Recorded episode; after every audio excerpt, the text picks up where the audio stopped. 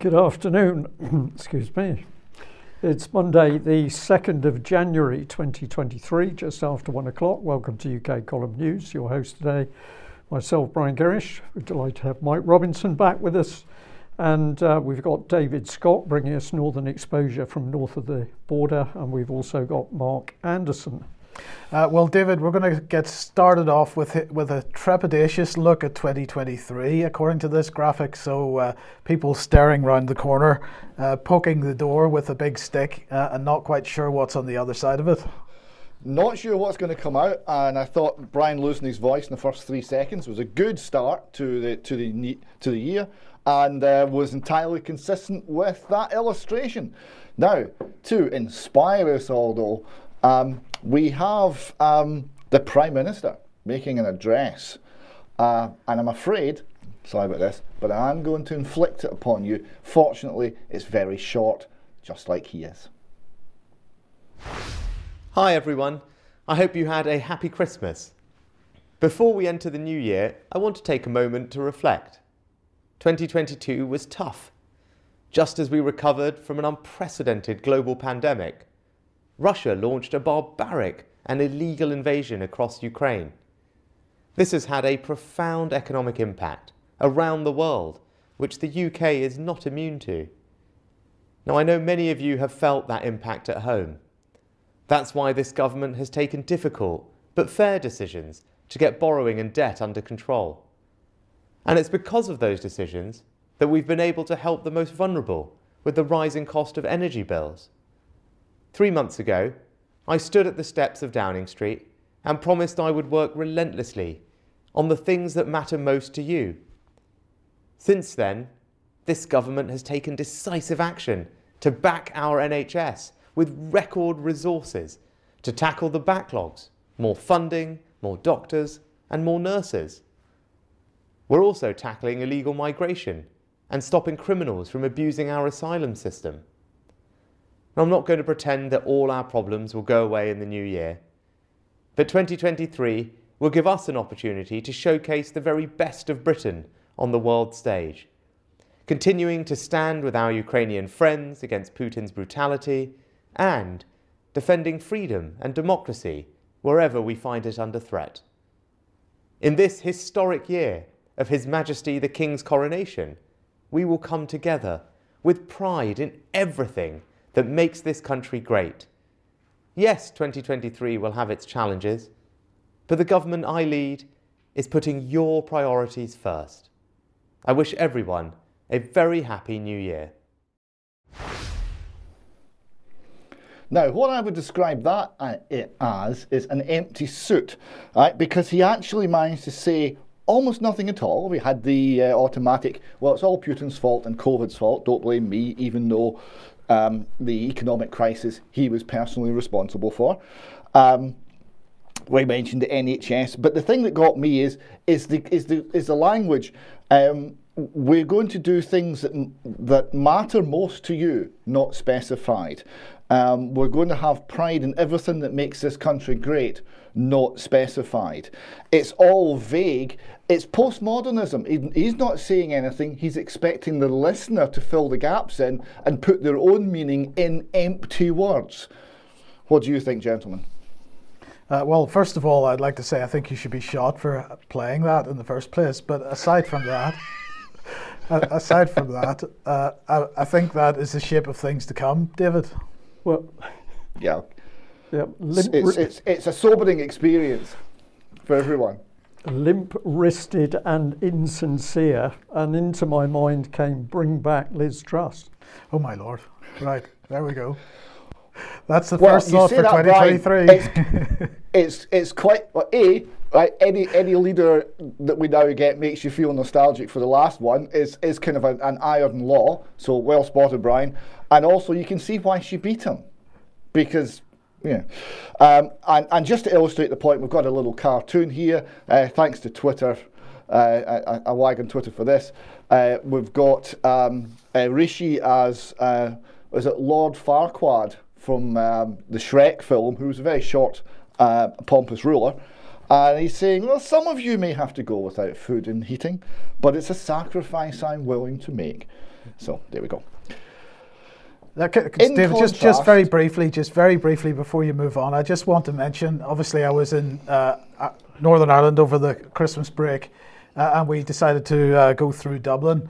Uh, now he's saying he's he's dealing with uh, illegal migration and so on. I just want to make the point that if you're travelling from Holyhead to Dublin on the ferry, you got passport control at Dublin. If you're travelling from Dublin to Holyhead on the ferry, there is no passport control, uh, and uh, obviously there shouldn't be. It's common travel area and whatnot. But uh, of course, British Border Control Border Force actually is not uh, maintaining the border in any kind of fit state at all. Just want to make that point very briefly. Uh, we'll, we'll be touching on border issues a bit later in the news. Yes by, by way of comparison, some similarities, but not that many, we have a little clip here now from Vladimir Putin's equivalent address. My fellow Russians and dear friends, 2022 is drawing to a close. It was a year of tough but necessary decisions, critical steps towards achieving Russia's full sovereignty and a vital consolidation of our society. This year has revealed the true nature of many things. It has shown the difference between courage and bravery on one hand and treachery and cowardice on the other, which shows that there's nothing greater than love for our families and relatives, loyalty to our friends and brothers in arms, and devotion to our homeland. This was a year of pivotal and fateful events that set the foundation of our common future and our true independence.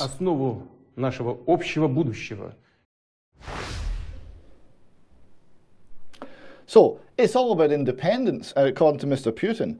Now, there were some similarities, tough but necessary decisions. Not sure what consolidation of society means either. But unlike, uh, unlike Rishi, uh, Vladimir Putin seems to know what this, what the actual uh, issues are that he's that he's that he's looking to defend. What his country stands for. He mentioned sovereignty, bravery, love, loyalty, devotion, and the homeland. Whereas Rishi didn't mention anything. He just left it to the listener to fill in their own. Uh, their, their own views, whatever they wanted, and I think that was the, the, the, the distinction I'd like to make.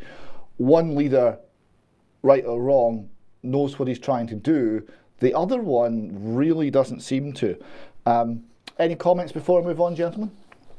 Well, I think you've sum- you've summed it up nicely. Of course, many people will say yes, but it's Putin, but it's the points about um, the nation state, families, individuals, uh, morality, balance in society. These are the key issues, and it makes me wonder if they are the key issues which the West are determined to stamp out by their desire for regime change in Russia, but that's probably discussion for another time. So we move on to Financial Times. They've been doing some uh, predictions for the world in 2023, as they do with their wonderful writing staff. So we'll see what we think of this. Uh, question, one question they raised Will there be a ceasefire in R- Russia's war in Ukraine? Um, interesting uh, phrasing there, but there we go, okay. Uh, and they're quite clear no. Conditions for lasting ceasefire, let alone a formal peace settlement, are unlikely to be met in 2023, so they see more war. That one I would agree with.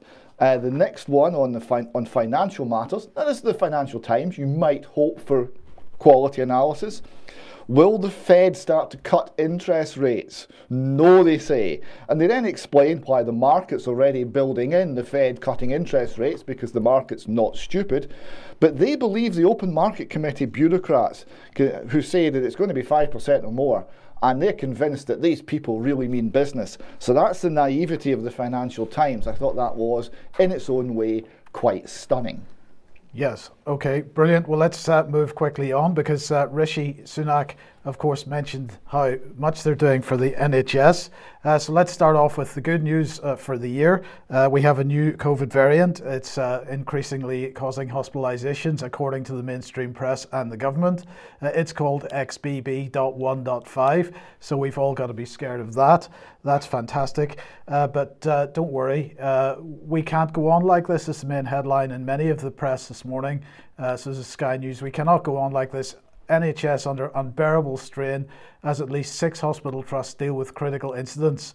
Uh, and they're talking about a combination of uh, cor- coronavirus, the flu, and RSV. Uh, then we've got uh, Britain's resorting to DIY medicine because they're unable to see a GP, new research suggests. So, this is a survey of 2,000 people suggesting that uh, people can't get GP uh, appointments and therefore they're taking matters into their own hands. Uh, the Guardian asking flu, COVID, RSV, why is Britain so very ill? And I'm just going to say here, David, uh, before we go into your NHS section here, uh, this issue of these three, this triple whammy of flu, COVID, and RSV, this has been talked about for, t- for over two years ago. Here is uh, gov.uk from October 2021. Modelling suggests that winter, this winter influenza and RSV hospital administration the deaths could be two times that of a normal year. So that's over a year ago they were predicting that, and in July, I think this was, yeah, July 2021, the Mail headline, uh, based on a government press release, up to 60,000 people in England could die from flu this winter because so few people have immunity due to lockdowns. Reports, Warren's report commissioned by Patrick Vallance, and again they were talking about this combination of uh, co- of coronavirus, uh, flu, and RSV.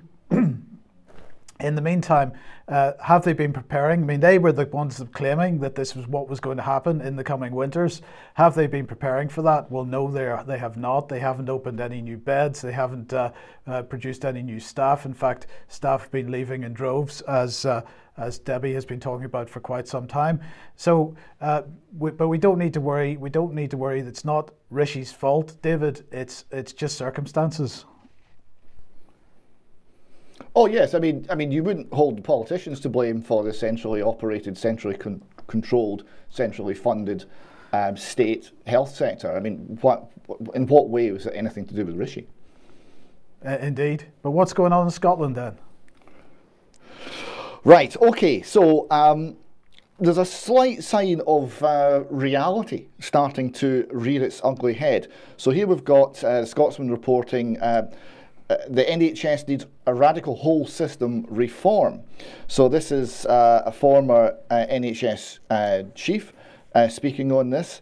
Um, and he, say, he says that if the NHS is truly precious, it deserves a robust diagnosis and it requires radical surgery. More money is needed, I'll say that, uh, but it's far from the whole answer. For a start, there's uh, not a cupboard full of trained, experienced professionals just waiting to be recruited.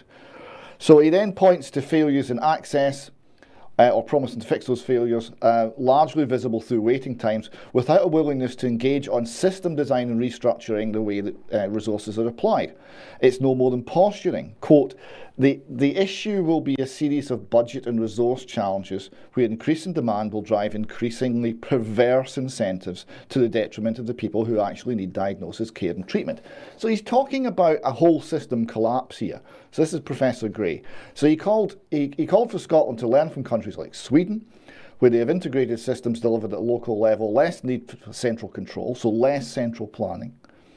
Um, frontline staff and citizens having a say in what's needed. It almost sounds like a free market. Oh, gosh.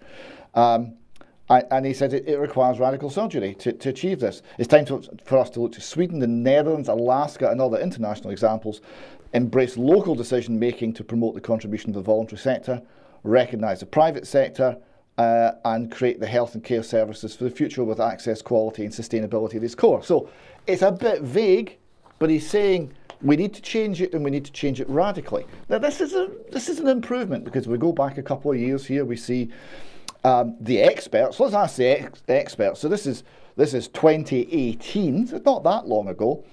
Um, they talk about radical action on the NHS. A joint report from the Royal College of Physicians of Edinburgh and the Good Governance Institute has been published, which sets out five radical recommendations for the future of healthcare in Scotland.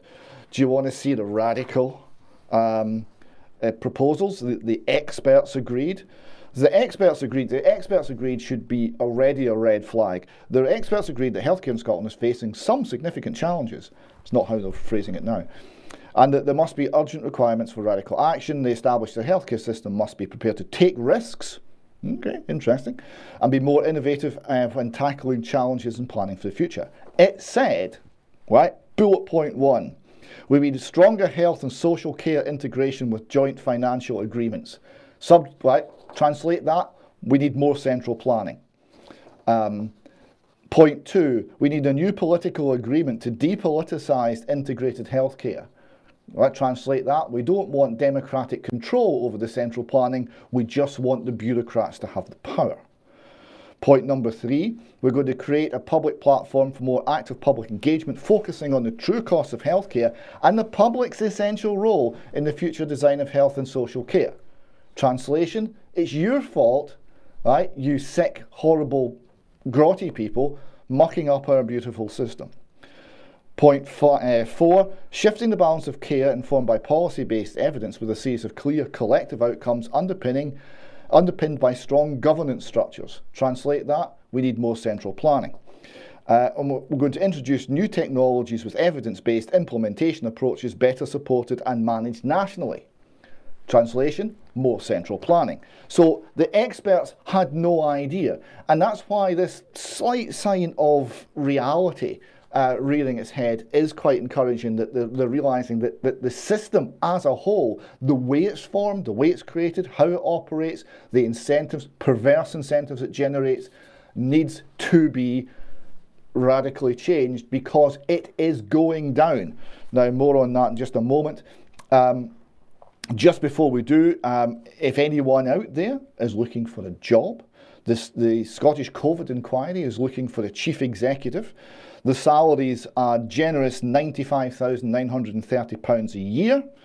Um, and uh, so this is a, uh, for an inquiry announced by the First Minister in August 2021. So we've got from August 2021 to 2023, and we're just now recruiting a chief executive. That gives you an idea how um, quickly the inquiry is progressing. But if anyone out there in the UK column audience uh, feels they're qualified and would like to apply, do let us know how it goes. I wouldn't maybe mention you heard it here though. Say you saw it on the Guardian.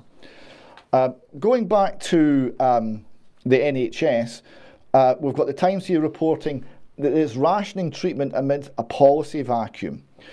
Um, so they're saying there's no political direction to the system.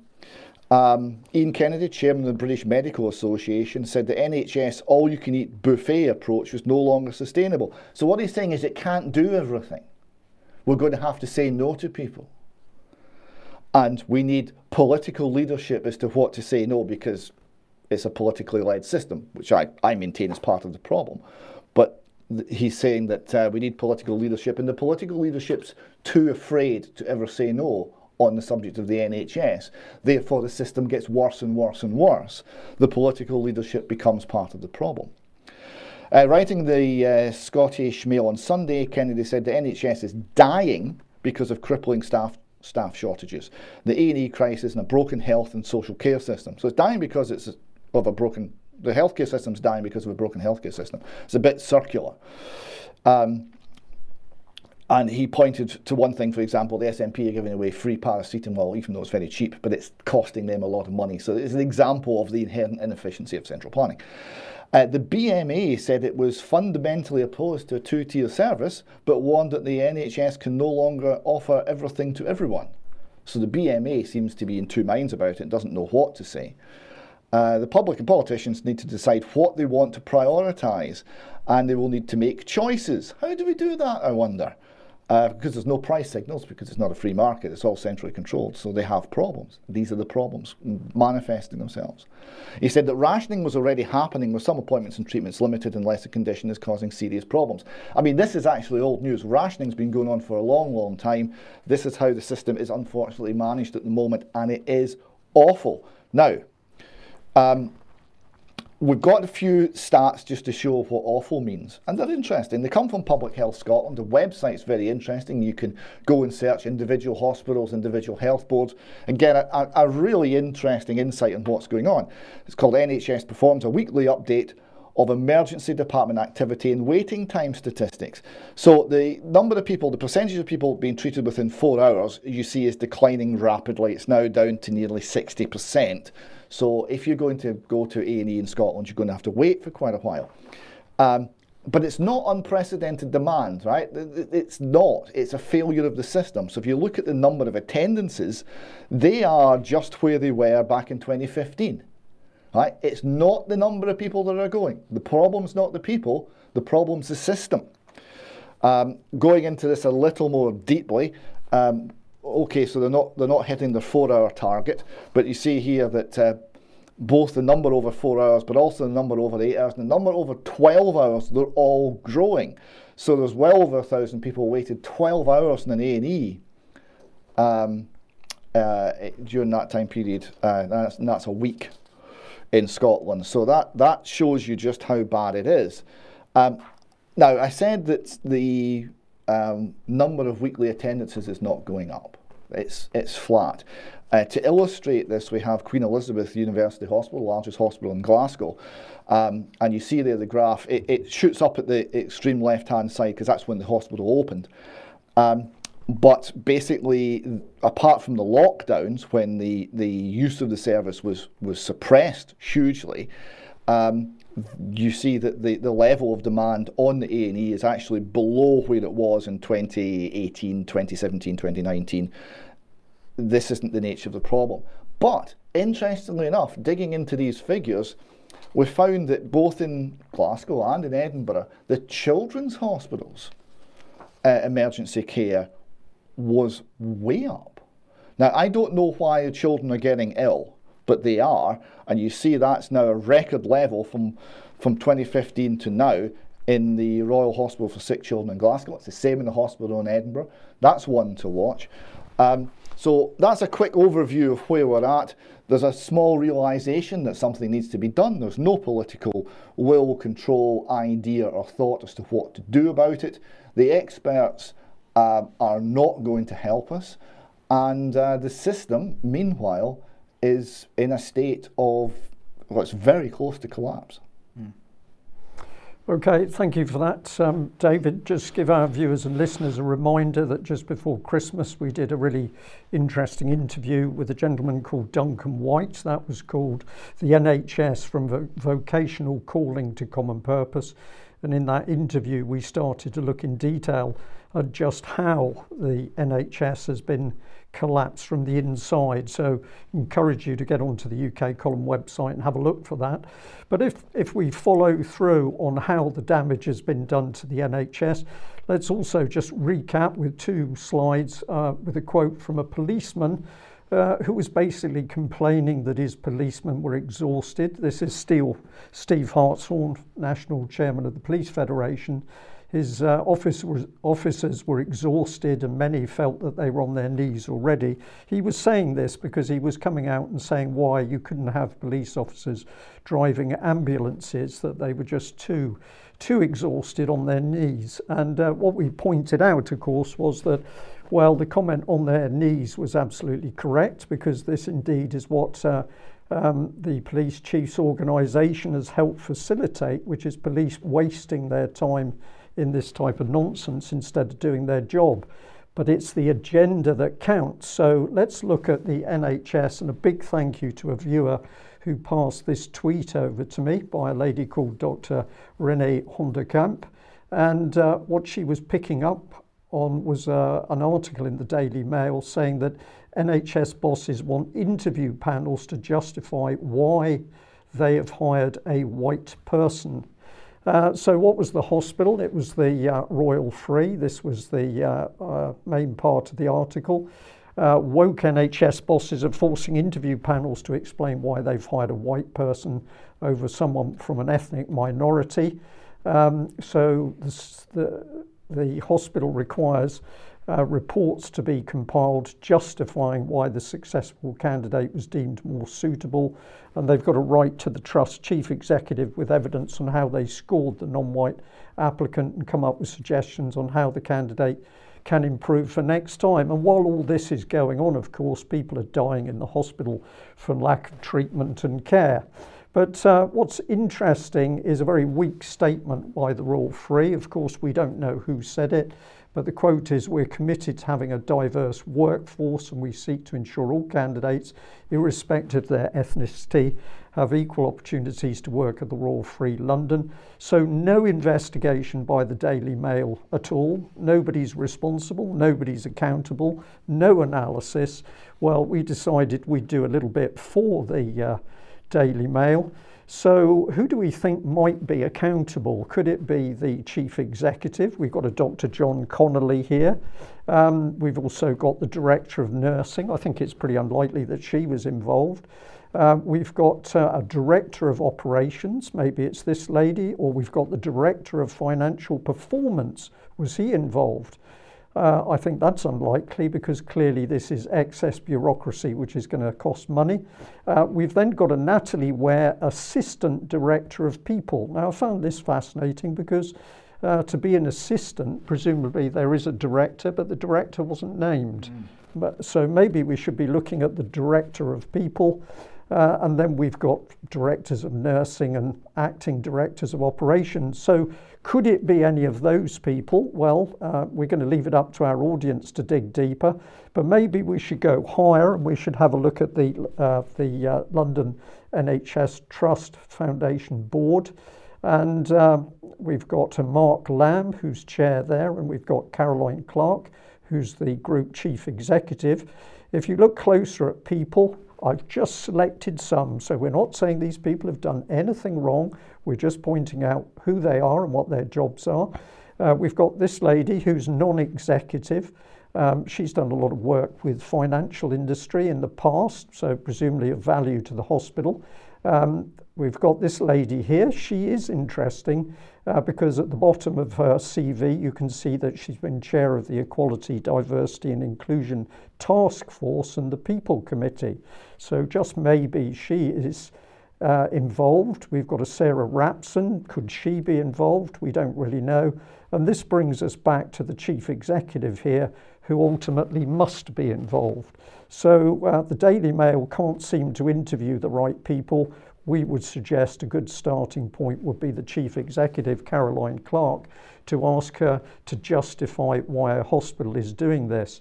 And as a little bit of a segue here, David, I'm just going to say we haven't got money for the NHS in, in the UK, but we've got plenty of money for war in Ukraine and supporting Mr. Zelensky.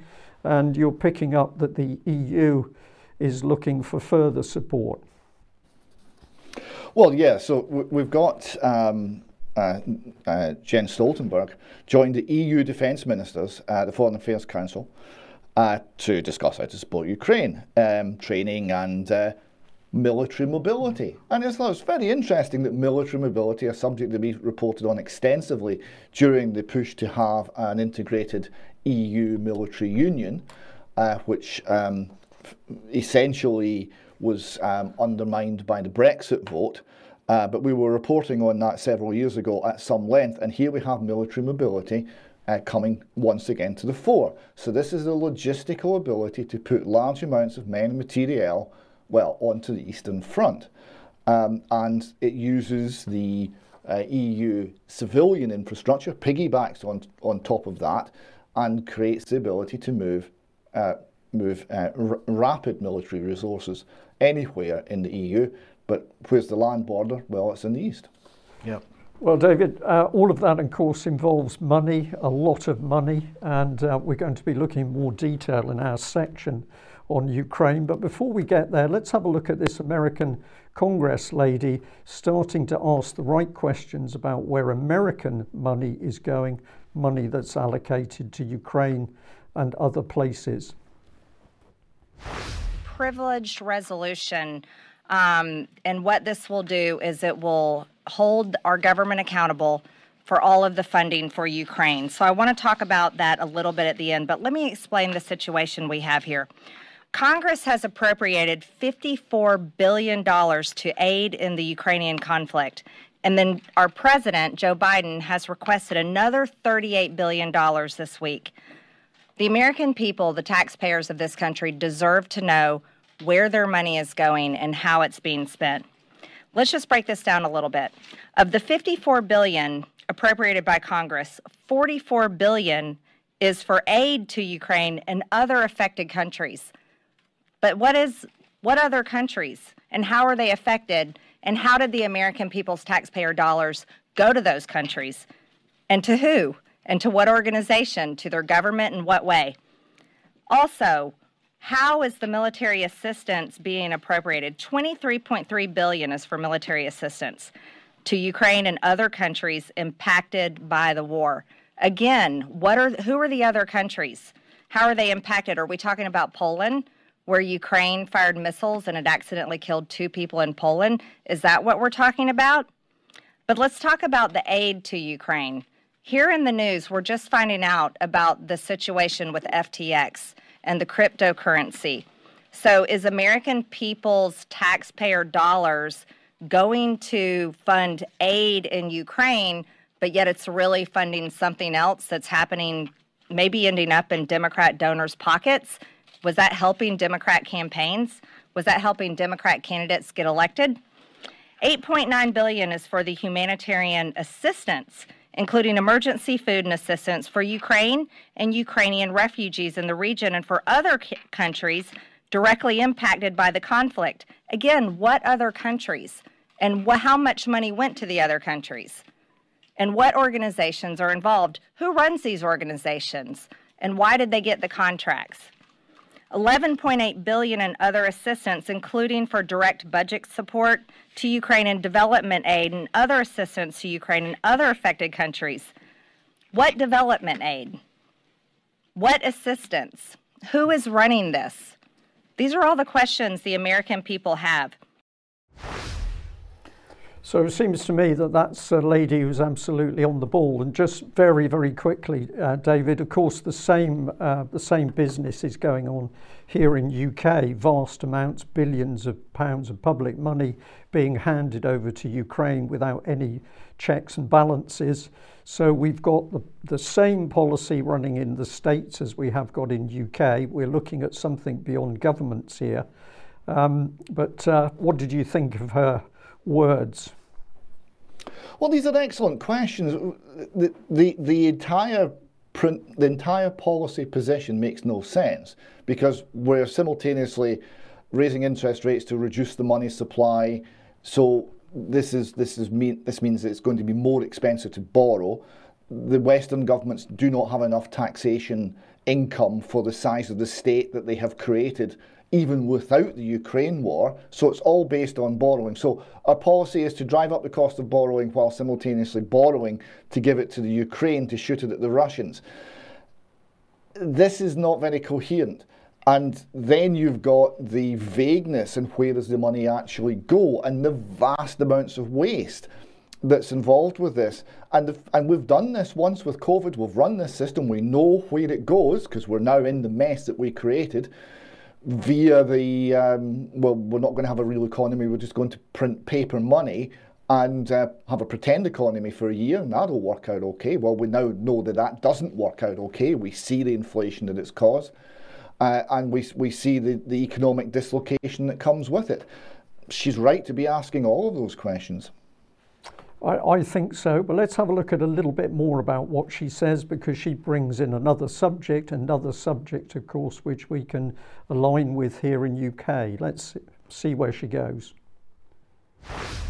Now, here, think about it like this. Separately from congressional appropriations, the Biden administration has already committed $17.6 billion in security assistance directly to Ukraine since the start of the war just this year. It's been about 10 months. The Biden administration has also authorized 23 drawdowns, that's selling weapons and equipment, under the Presidential Drawdown Authority since August of 2021 for a total value of $10.6 billion. Now let's compare that, all of this, to what our border receives. Our Border Patrol asks for $15.46 billion to secure the border of the United States. President Trump's border wall would have only cost 22 billion. With the money we've sent to Ukraine, we could have already secured our border, but we're not doing that. We're ignoring the, the dangers happening at our border and the national security crisis that's happening in our country while we are completely protecting another country's border and also waging a proxy war with Russia. We had 5 million people cross our border illegally since Joe Biden took office. And let's compare that to how many Russians have invaded Ukraine. 82,000 Russians have invaded Ukraine. I think the American people and the taxpayers of this country deserve to know why the Biden administration and this Congress is so interested in funding the protection of Ukraine's border and not the protection of our border. That's a very good question. So there we are. Key question. We've got exactly the same thing going on in UK. All of the money is being handed over to Ukraine. Meanwhile, we can't seem to control our own borders. So I'm going to suggest what we're seeing is not national policy. This is globalist policy uh, being enacted. And let's bring in Mark Anderson because, of course, Mark, you're on the ground. You're talking to people who are, in particular, affected by the uh, huge migration into the United States, and it means that both the citizens of United States are suffering and also the migrants themselves. So, welcome to UK Column in 2023. Um, what can you tell us, Mark? Yeah, Happy New Year, guys. Yeah, um, the tension is continuing to build, especially in Texas, and I focus a lot on Texas not just because I live here, but because it comprises about 1,200 miles of the 1,900 mile U.S. border with Mexico. And I've done some reporting on Arizona. The two states together would comprise about 80% of that border and the vast majority of the illegal entries. And here, what we're seeing on the screen, um, the first item I've got up here is Greg Abbott says Texas has bused nearly 16,000 migrants to sanctuary cities this year. This happens to be an Epoch Times headline. And uh, I've got some narrative here that begins to explain the situation at the table. Uh, moving on, when the Texas ranchers, ranch hands, and ex military citizen border scouts with whom UK Column has been regularly corresponding about the border crisis, when they hear that three busloads of migrants from Texas arrived in Washington, D.C., near Vice President Kamala Harris's official home at the U.S. Naval Observatory, they become livid as they point out in what's becoming a widespread sentiment that Texas Governor Greg Abbott is facilitating human trafficking, as we're seeing here on the screen. These men and women are fed up, really more than fed up, with Abbott talking tough about border defense while allegedly carrying out the very actions that they say aid and abet the border invasion that Abbott himself officially declared on November 15th, just this past November 15th. And keep in mind that when Abbott made that declaration, he cited the repel the sudden invasion clauses of both the U.S. and the Texas state constitutions, both of them, which is a very important point to keep in mind. And to think that the above noted DC drop off of these illegals on Christmas Eve and their backgrounds are often unknown is only a small part of a much larger transfer of illegals into the U.S. heartland. Quote, Texas has bused over 15,900 migrants to sanctuary cities. Greg Abbott himself recently boasted on Twitter, while appearing to be unaware of the inherent contradiction of officially declaring that Texas uh, is literally being invaded, even while he sends the invaders into, in his own words, sanctuary cities.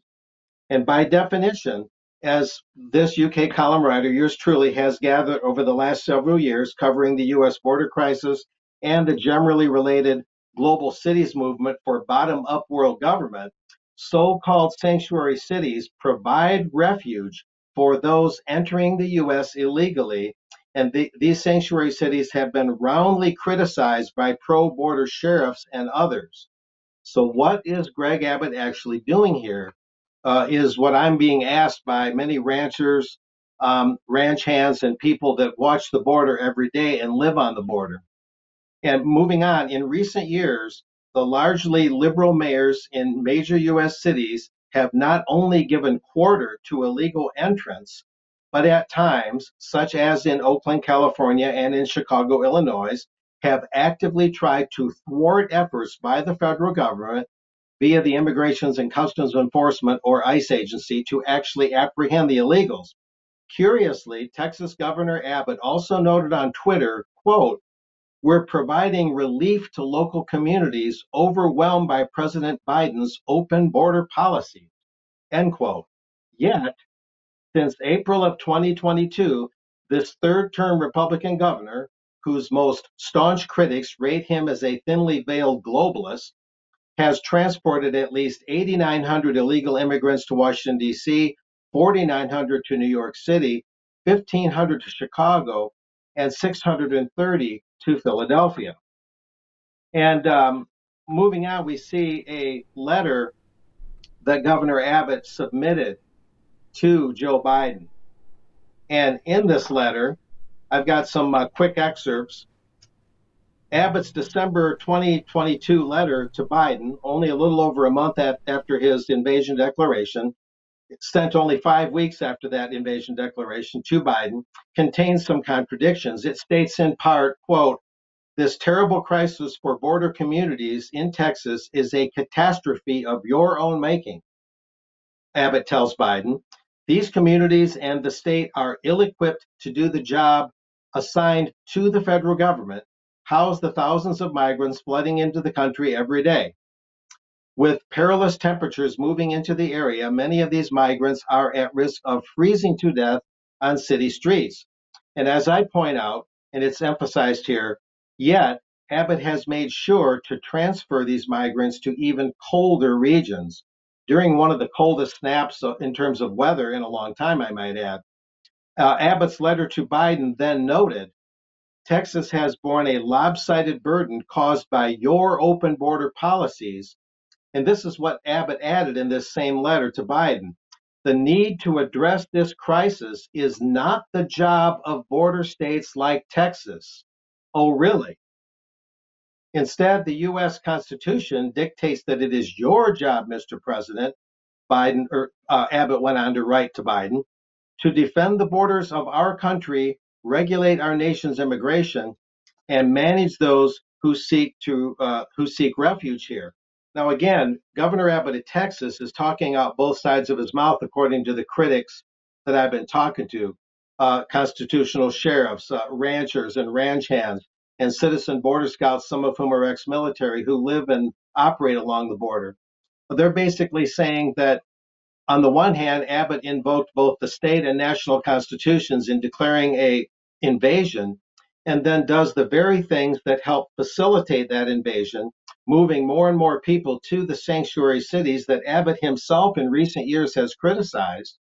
And so all of this facilitates the open border as more and more people in Central and South America and other countries of origin, when they hear about what Abbott's doing, even more of them will flood to the border and illegally enter the United States so they too can be bused to these cities of their choice. And even if they're not cities of their choice, sanctuary cities by definition, whether they're formally sanctuary cities or informally sanctuary cities, by definition, the liberal liberal leftist Democrat mayors that run most of those cities are very prone to give them cover and give them actual refuge from federal detention and apprehension. And Abbott has got to know this, his growing chorus of critics are saying. And so Abbott is really going out on a limb politically here and uh, according to these critics, showing his globalist true colors. And there's something I'll cover a little later called the doctrine of the lesser magistrate that puts this in even broader perspective.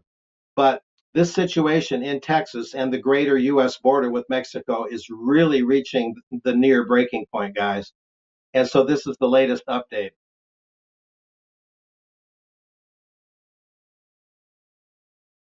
Said, um, the Congress lady, she, she was quite right in pointing out that the money can go in for the protection of Ukraine, but it can't be used for the protection of the US borders. Exactly the same policy here in UK. And um, many of our viewers and listeners will not be aware that we have designated sanctuary cities in UK. So that is also not a, a national policy for the US or the UK. That is another globalist policy, and this is really now what we're beginning to see. Globalist political agenda is driving in both the US and, and the UK. Um, okay, if you uh, like what the UK column does, and you would like to support us, please head over to community.ukcolumn.org. Uh, you'd be very welcome as a member there. We do need your financial support, and that would be very much appreciated. Uh, you can pick uh, some stuff up at the UK column shop, uh, but uh, please also share any material you find online. and David, very briefly, we have a reminder here of the Fernethi conference. Yeah, so this is a conference for the Fernethi ladies. So uh, if, if the Fernethi was a, a, a, house used uh, by Glasgow Corporation and subsequent bodies uh, for uh, schoolgirls, um, tens of thousands of schoolgirls went through this, this institution over a period of three decades. So if, if you are one of the Fernethi women, uh, and you suffered abuse or, uh, or, or, trauma there, please come along to this event. It's 10.30 for 11 o'clock on Sunday the 22nd of January. Um, what we'll have there is we'll have uh, some, some talks by, uh, by people who are uh, by Fernethi women who are leading the, uh, the campaign on this subject matter. Uh, also, an introduction by John Shields of the Fresh Start Foundation. I'll be looking at the information we've managed to gather in, in, a, in about six weeks of research on the subject, which is going to be quite an interesting story. And then there'll be a chance for the Fernethi women to uh, recount their experience as well. well we also have a, a speech by John Halley, an advocate, who has a very interesting story to tell about how he was treated by the Scottish Government and the child abuse inquiry. And this shows you the nature of uh, the state uh, in these areas. We'll have a panel to discuss the next steps, and uh, Brian uh, Gerrish is coming up to join us, and he'll be doing the closing address. Uh, since we've got Brian in Scotland and we like to work him very hard when he comes up, we've also got a meeting the following night at the Glow Centre Motherwell, 6.30 for 7. Brian speaking, as is Dr. Bruce Scott and Richard Lucas, uh, and I'll have a few words to say as well. Um, and uh, just one quick uh, pointer towards an article just up on the website, Huston, we have a problem. This is a follow up to uh, the Stephen Sutherland case. Uh, Stephen Sutherland, the unanswered questions, was a 2017 article we did. This is a follow up to it, and I hope people will have a look this. Uh, it illustrates the failure of uh, Police Scotland and the really uh, the, the, the very low quality sort of investigation that now passes for investigation in Scotland and the, the failure of them to uh, address the issues that this particular family are raising in any sort of coherent manner. Uh, and finally, uh, we've got uh, an, an, event coming up in Edinburgh, Truth Be Told. This is about giving a voice to the injured and bereaved uh, caused by the COVID vaccine rollout. Um, there'll be a number of these all across the country. The Edinburgh one is on the 7th of January, 1pm, outside St Giles Cathedral, High Street, Edinburgh. Okay, thank you for that, David. Now, uh, let's move on to Ukraine. And, uh, well, I wanted to start off with this article in the uh, Mail. This uh, was over the Christmas holidays. Uh, and, uh, well, the headline is Thousands of soldiers from Ukraine's Azov Regiment gather to watch a Viking longboat burn at ceremony in memory of their fallen comrades. And the Daily Mail showed this fantastic video that was on Telegram. This is totally promoting Azov Brigade. Uh, the Mail is a disgrace here, um, but uh, they're showing the Viking longboat being um, being burned. Um, so I don't know. I'll, I'll ask uh, David for his thoughts in a second. But uh, what this reminded me very much of, with, of course, the uh, Norse mythology and so on, very much part of Nazi propaganda during the Second World War, including longboats, indeed. But the Mail very keen to promote this idea but I just want to uh, end by making the point uh, about a couple of the comments on here. So let's have a look at them. This is uh, the true face of current Ukrainianist regime, says one person. Uh, another person saying the Mail supports this filth uh, and the government sends them financial aid, your money. And a final quote here torchlight processions, funny insignia on flags. Where have I seen that before? Apparently, they're our best mates now. So, uh, David, just very, very briefly on that. Uh, some people understand what the Mail was doing there. Yes, and we've seen this more and more. That the comments the comments are the key to these things. It shows where the narrative is failing and people are, are unpicking it and understanding what's really happening. Uh, and th- there's a particular irony here because if they're looking to Norse ancestry, well, the Russian people can look to Norse ancestry as well. Um, it's, a, it's a strange one to pick, unless, of course, you're influenced by um, Nazi uh, ideology, in which case it's not so strange. Yeah, indeed. Uh, very quickly here, the Kiev Independent uh, was interviewing Francois Hollande, the former president of France. Uh, there will only be one way out of the conflict when Russia falls on the fields on the ground is what he was saying.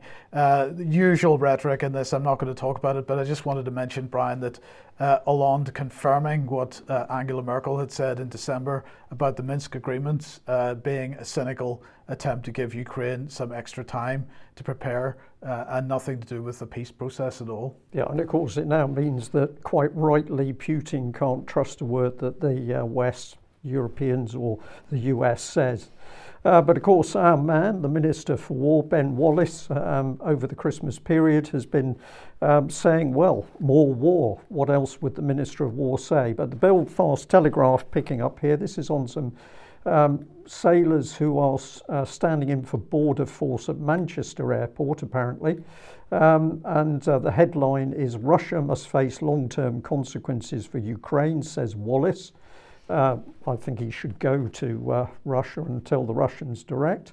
Um, so this is part of what he had to say. The UK is continuing to provide military aid to the government in Kiev with another 2.3 billion worth of support due next year, current year, to help it acquire the weapons it needs. Money is of no issue if it's to do with killing overseas. It's simply UK public we can't help.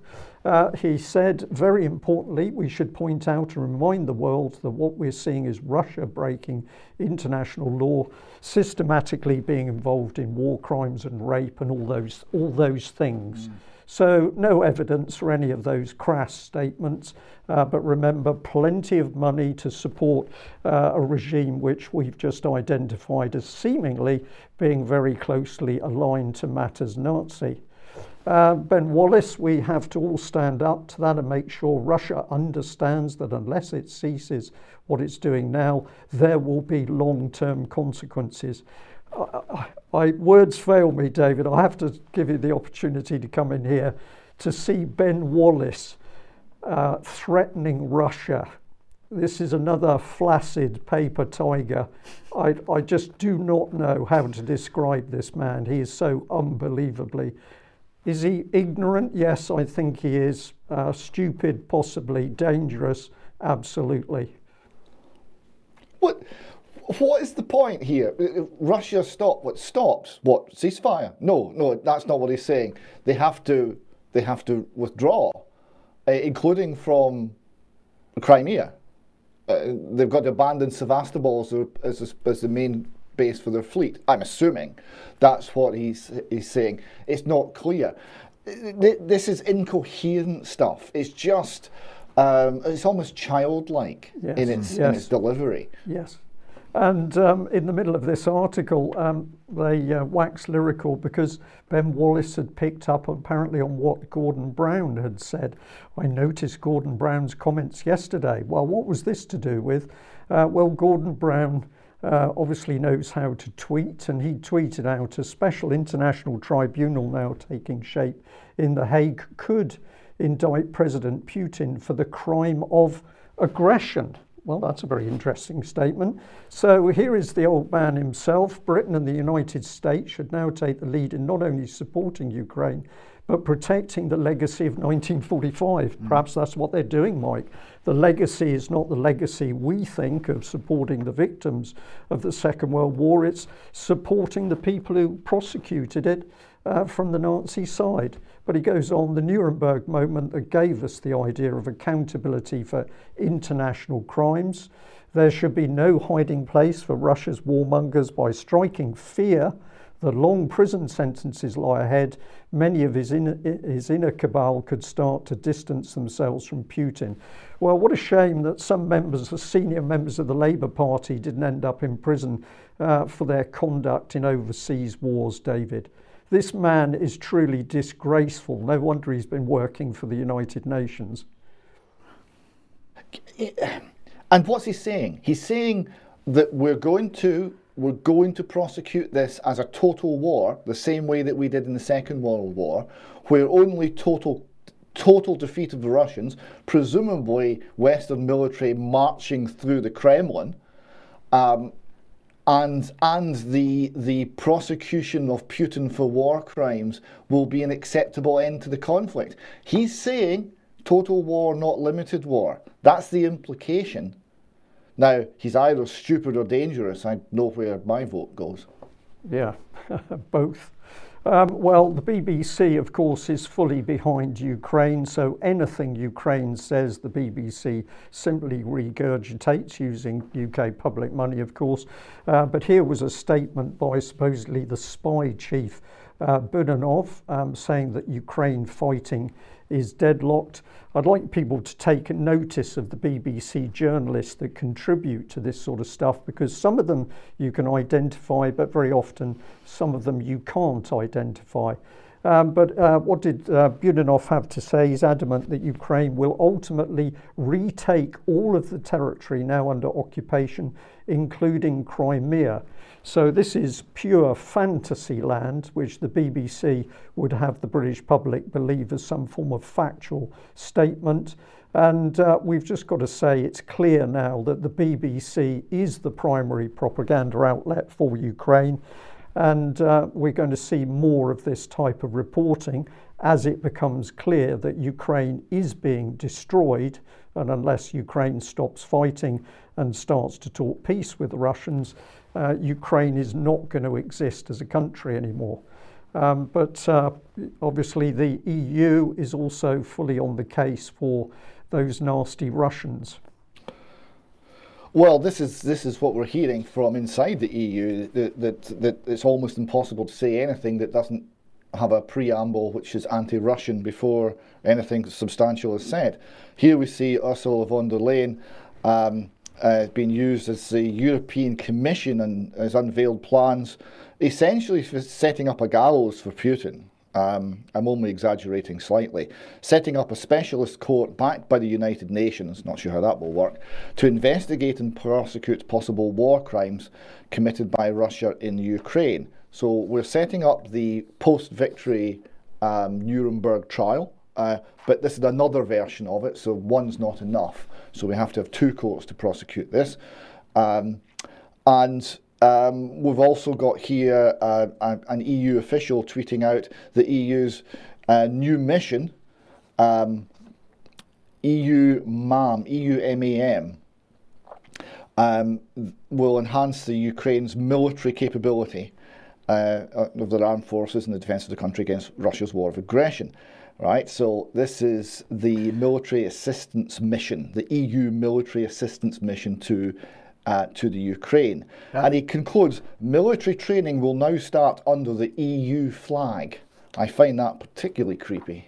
Uh, well, it's not just creepy, uh, David. That is that is the European Defence Union finally finally coming out into the open. I mean, we've seen military training with uh, we've seen British servicemen uh, wearing the EU flag on various uh, training operations and so on in the past. We've highlighted that in the past, uh, but but this I think is the first time that uh, the EU has openly announced it. Yes. And this final slide, this is the press release uh, from 15th uh, November about the launch of the European Union Military Assistance Mission. Um, and the interesting point here is the assistance measure will have a duration of 24 months. So that might give you a clue about how long they at least think the war is going to last. Yeah. Okay, well, if uh, we think we're going to see the truth as to what's happening in Ukraine, uh, it's probably not going to come through via Twitter. And uh, I'd just like to flag up that over the Christmas period, one of the uh, uh, uh, tweeters um, who has put out some extremely good information on what's been happening in Ukraine. Well, when I went looking for the, the Twitter page, it had gone. And this led me to following through to learn more about this suspended account. And I found it very interesting to actually be reading about uh, Twitter's definition of how it def- uh, defines the public interest. Um, so it says it uh, Twitter generally actions tweets that violate our rules. Uh, however, we recognise that sometimes it may be in the public interest to allow people to view tweets that would otherwise be taken down. We consider content to be in the public interest if it directly contributes to understanding or discussion of a matter of public concern. Well, that sounds okay, but as you read on, you find that uh, they're limiting exceptions. Uh, mean that really you've got to be an elected or government official uh, to get the uh, um, protection. yeah, to get the protection. So don't think that you're going to be a member of the public with a huge following and you're you're putting out what is essentially truth and you're going to be able to tweet that out. No, you're simply one of the plebs. You can only possibly get through Twitter censorship if you are part of the government machinery. Um, so this was the second page. You can freeze this and have a look for yourself. Um, but these are the criteria for exceptions here and uh, essentially, uh, if you are aligned politically, they are going to give you protection. So, if you have a look at what uh, Ukraine government was tweeting out, this I found particularly offensive over the Christmas period. Uh, but of course, there's plenty of tweets, which is everything about ramping up the violence. So nothing is sacred on Twitter, but if you're Ukrainian government, then anything anything about the violence and weapons is good.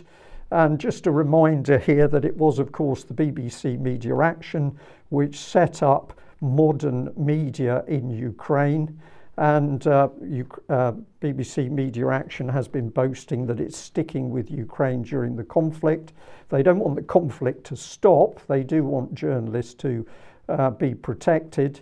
Uh, but the BBC is clearly supporting Ukraine backed uh, propaganda. And if we have a little look at BBC Media Action and their uh, board of trustees, I found it very interesting that this gentleman, Nick Pickles, was the former head of public policy for Twitter UK. So presumably the BBC so called charity, BBC Media Action, uh, won't be banned on Twitter anytime soon. Mm. Uh, and uh, well, let's bring Jens Stoltenberg back on screen. He was on the BBC PM programme yesterday. Uh, and he had this to say the Ukrainian forces had the momentum for several months, but we also know that Russia has mobilized many more forces. Many of them not, are now training. Therefore, what have we got to do? We've got to keep pumping the money in and keep the money flows going and the weapons flows going. This all indicates they're prepared to continue the war, but uh, and also try to potentially launch a new offensive. We need to provide support to Ukraine now, including military support, because that's the only way to convince Russia. They have to sit down and negotiate in good faith uh, and respect Ukraine as a sovereign, independent nation in Europe. And uh, this really, for me, Brian, highlights once again what a liar Jens Stoltenberg is. So if we just put that back on screen again uh, for a second, uh, because the only way to convince Russia they have to sit down, we have been actively convincing Ukraine not to sit down. Uh, that's we, as in the UK and also the EU, but and NATO actively con- convincing Ukraine not to sit down. Russia hasn't been the problem here. Well, indeed, put it put it from the other side as well. Russia has consistently, until recently, said we are prepared to negotiate, but Ukraine has refused to uh, negotiate.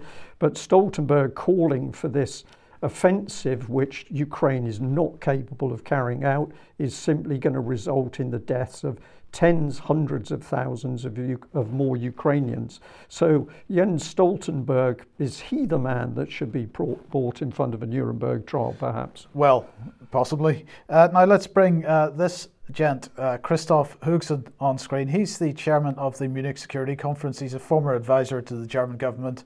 Um, and well, he's calling for uh, the EU.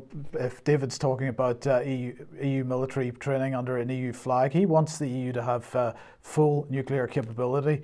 Uh, if the US focuses more on Asia, he says, and Europe has to take care of its own security, nuclear capability should no longer be a taboo subject. But here's the kicker, David. Are you ready for it? Uh, we should take up this offer and make it a European project that allows British participation. So here we are, Britain into EU defence union as quickly as possible. That's what they're working for. But he's talking about uh, focus of the US onto the South China Sea. That certainly seems to be uh, ramping up nicely in 2023. Uh, here's the war zone: mock attack on US Navy vessels underway during Chinese fighters' unsafe intercept. So uh, this, uh, many will have seen the video clip of this over the weekend or over the last few days. Uh, the Chinese Navy simulated an attack on a US Navy task group in the South China Sea on December the 21st, the same day that a Chinese J 11 fighter jet intercepted a US Air Force RC 135 surveillance aircraft in what the Pentagon termed an unsafe maneuver. Uh, it goes on to say uh, intense Chinese military activity in the South China Sea is hardly unusual, although it's interesting to note in this case the exercise scenario apparently targeted US Navy, Navy vessels specifically. On December the 21st, according to SCS Probing Initiative, the US military sent three P 8A maritime patrol aircraft, one RC 135V surveillance aircraft, and one E 3G airborne early warning and control aircraft from Clark Air Force Base and Kadena uh, Air, Air Base to operate over the South China Sea and south of the Taiwan Strait. Uh, the RC 135 in question could very well have been the one intercepted by the J 11. Uh, as to the RC 135's encounter with the J 11, a US military spokesperson confirmed to Reuters that the Chinese jet actually came within 10 feet of the surveillance plane's web, wing, uh, but 20 feet from its nose. It was the position of the Chinese jet off the nose uh, which reportedly caused the US aircraft to take evasive maneuvers uh, to avoid a collision. So there you go. What do you make of that? Uh, well, um, what do I think of it? I, I, I think it's childish propaganda because in all big military exercises over a great many years, certainly during the Cold War, uh, there were always close encounters between the various forces. It's what happens in these events. Uh, the reason that the Americans are whinging is that this is the first time they've uh, they've been put under pressure in this way by the Chinese, and they don't like it. But is this unusual? No. Do the Americans do it with their own fighter aircraft? Absolutely. Do the British do it? Yes. So this is a story designed to, uh, um, I think, get sympathy for the US as the underdog in protecting world freedom, mm. supposedly. Yes. Let's move back to Mark then. okay. Uh, well, Mark, this is coming down to the real human people level, but you've been having a little bit of a look at uh, people who are attempting to defy tyrants. Yeah, uh, earlier when I talked about Texas Governor Greg Abbott uh, contradicting himself in both his words and his policies as he claims to be the border defender, um, as I've been researching this, I came across something here that I've seen before, and it really fits the situation. I would also refer it to what the British Prime Minister was saying earlier, and David was talking about it in today's broadcast. That it was sort of empty words, and the people are subjectively encouraged to just fill in the blanks.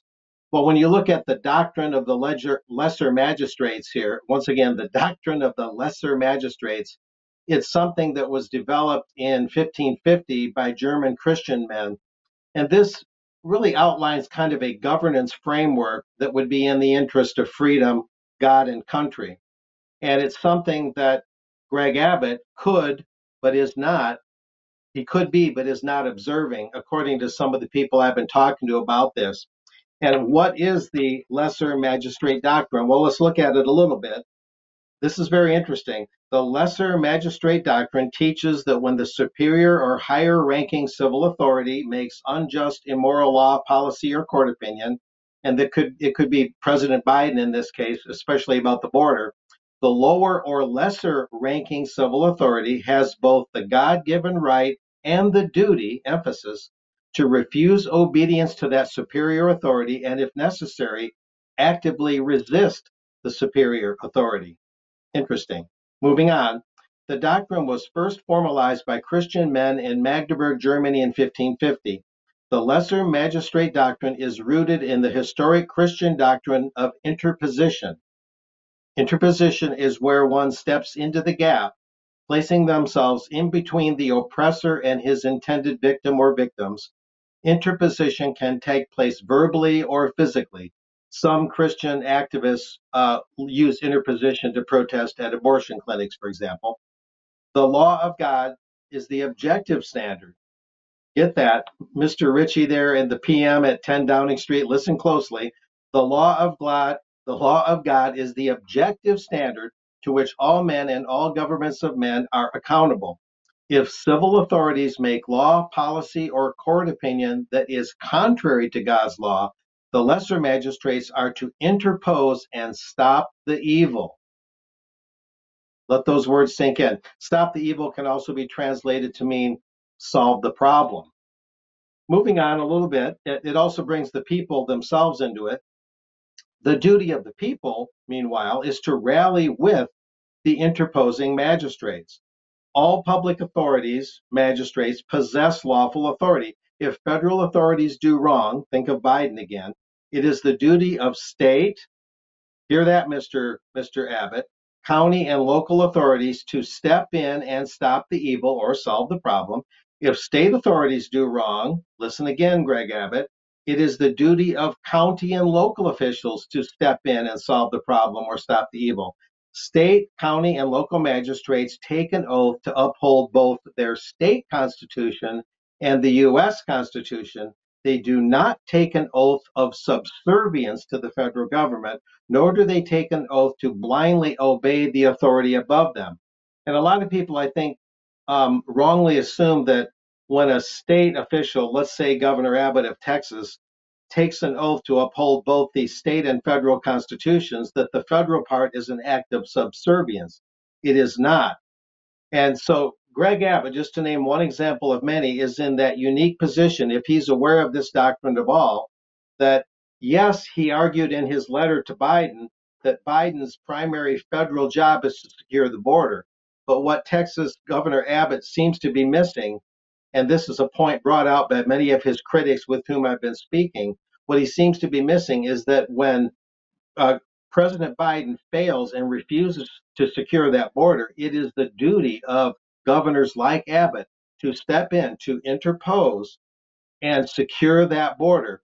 Because one thing that many of Abbott's critics have pointed out to me, these border ranch hands and border ranchers, is that when Biden got in office in 2021, he immediately went to war against Texas, uh, doing whatever he could to facilitate larger and larger uh, numbers of people entering the Lone Star State illegally. So Abbott, Abbott's critics say, has known from day one that Biden is not going to do anything substantive, if anything at all, to stop the border breach. And so Abbott has no excuse, according to his critics. This is not, not my opinion so much, it's theirs. Abbott has no excuse uh, in not uh, taking the ball and running with it and securing the border where he knows Biden will not do it. And again, it cannot be emphasized too strongly that when Abbott uh, invoked the invasion uh, of Texas, he did it through both the U.S. and the state constitution. So, absent any federal action, that state constitution becomes the central tool through which Abbott is duty bound, his critics say, duty bound to secure that border when the feds won't do it. And it's an interesting thing to move on. Uh, there's one more point about the doctrine of the lesser magistrate that's also very important uh, before we get to Matt Trewhella there. They are, and there's four planks to the to this doctrine, and it, it, it's in the order of importance: self-government, number one; family government, number two; church government, number three; and last, civil government. Each has its own role, function, and limits. So government is supposed to come from the bottom up, the self, the family, the church, from the bottom up, up to the civil government, not the other way around. And uh, uh, moving on to the last plank of this uh, all important topic, we're showing here Matt Trewhella. He's the pastor of Mercy Seat Christian Church, founded in 1988 in the Milwaukee, Wisconsin area and he's the founder of Missionaries to the Preborn. He's actually been arrested interposing against abortuaries. Through his research and teaching on the biblical studies of the lower magistrate, Pastor Matt Trewhella came across the Magdeburg Confession, which is an all important historical work that became the first in the history of mankind to set forth in a doctrinal format what only later, later became to be known as the Lesser Magistrate Doctrine. Pastor Trewhella and his wife Clara live in Milwaukee. They have 11 children. So that that's uh, one of the main guys that's um, um, using and building his work on this doctrine and spreading the word about it. And it's been around a long time, and it provides that foundational infrastructure of how government, in the view, in, in, in the context of this doctrine, how it's supposed to operate from the ground up, not the top down, as I mentioned. So it adds a very interesting um, backdrop to the border issue and many other issues that I'm sure we could think of that would apply to this. So that's what I got, guys. Yeah, Mark, thank you very much for that. It's very interesting. Um, lots of things going through my head as you're talking, but the key point coming out is that we're all responsible. We cannot do nothing. It's it, it, it's ridiculous if we're sitting commenting but not doing something to actually stop what is happening. That's beholden on all of us, and any official in however lowly a, a position is also beholden to do something. And I think this takes us back to the fact um, in UK the lowest um, authority you're likely to come in contact with is your parish council. Many people laugh at the parish councils, but actually, if the parish council is motivated, they can actually move mountains. So maybe you're giving us a very good prompt to get back to the fact that each and every one of us has got to look at themselves and what we are doing, what we can do in our official positions in order to stop what you're describing as evil, which it certainly is. David, I don't know whether you've got anything just to add on that. Well, it's a fascinating topic area. It's an area that I'm currently looking into, working on an article for the UK column on just this ground. Um, and uh, I think we should uh, come back to this in much longer format and discuss it in depth because the ability to to, to stand up against tyranny uh, is dependent upon having the intellectual ground on which to stand, and that's exactly what we're talking about here. Okay, David, let's uh, move on to climate. Yes, very briefly. Uh, I, the BBC just found a little window between one cold snap and the next one to push the global warming we're all going to fry line. And I was so disgusted, I thought I'd just remind everyone that uh, it is all a lie. Uh, we've got here three, three extracts from the uh, Tony Climate U, um, Twitter account, which is very good. It's always given the, the underlying data, so you can check it all out yourself. And here we see the uh, rise in sea level uh, at the Battery in New York um, which is basically uniform all the way back to uh, 1855, so back to the time of Abraham Lincoln. Uh, so there's no climate emergency there. Uh, we've also got the frequency of hot days in the US, where they're much declined, so um, no climate emergency there. And we've got uh, maximum temperature in the US, and we see that it's uh, much cooler and more more um, mild and moderate than the 1930s. We are seeing it's back to the level of um, uh, sort of the 1920s, really. And again, no climate emergency there. Uh, it's all a lie. Uh, it's being used to take away our liberty. And um, the intellectual case seems to have been surrendered by all of our institutions, but not by individuals um, wh- who have the courage to speak the truth. Yeah, thank you, David. Well, we're coming to the end of today's uh, news. Um, I think this is a very appropriate uh, tweet by um, Marjorie Taylor Greene, who we heard speaking earlier in the news. Today and every day is 1776. Never give up our freedoms. Never let the left steal them away. Be a watchman on the wall and stay on guard every single second of every single day because the left will stop at nothing until they destroy our faith our families, and our freedoms. And it seems to me that that lady is uh, pretty much on the button. Uh, and David, then just to end, we've got a little bit of video here. A little bit of clip. This is a version of Auld Lang Syne. Um, with some video from various protests in Scotland, friends of the UK column will notice a few faces they may recognise.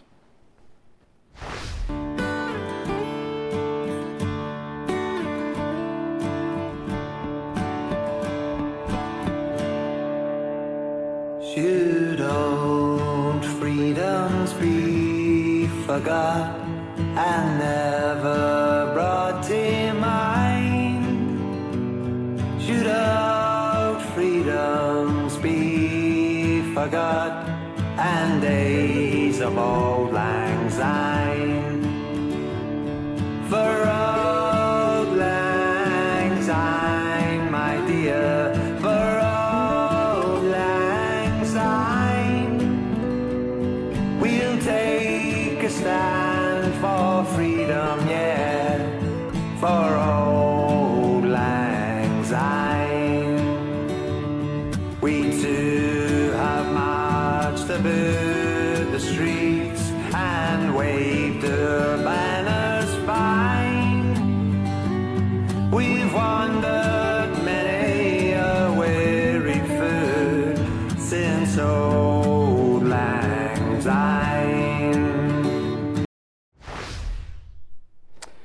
Well, David, thank you very much for that. Wonderful to see real people doing important things and smiling and having a good time while they're doing doing it. And can we just say that uh, I think we're really overwhelmed by the support and kindness that UK Column has received over the Christmas period. So many cards, letters, uh, small gifts, small edible items sent to us, and uh, a lot of uh, comments thanking us for what we're doing. And of course, the key one continues to be thank you for keeping us sane. So, thank you for keeping us sane, and thank you all for your support. I hope it stays in 2023. Um, we have got some exciting news in store for you, but you're going to have to wait at the moment. So we back in a couple of minutes for some extra. Join us then. Bye-bye. bye.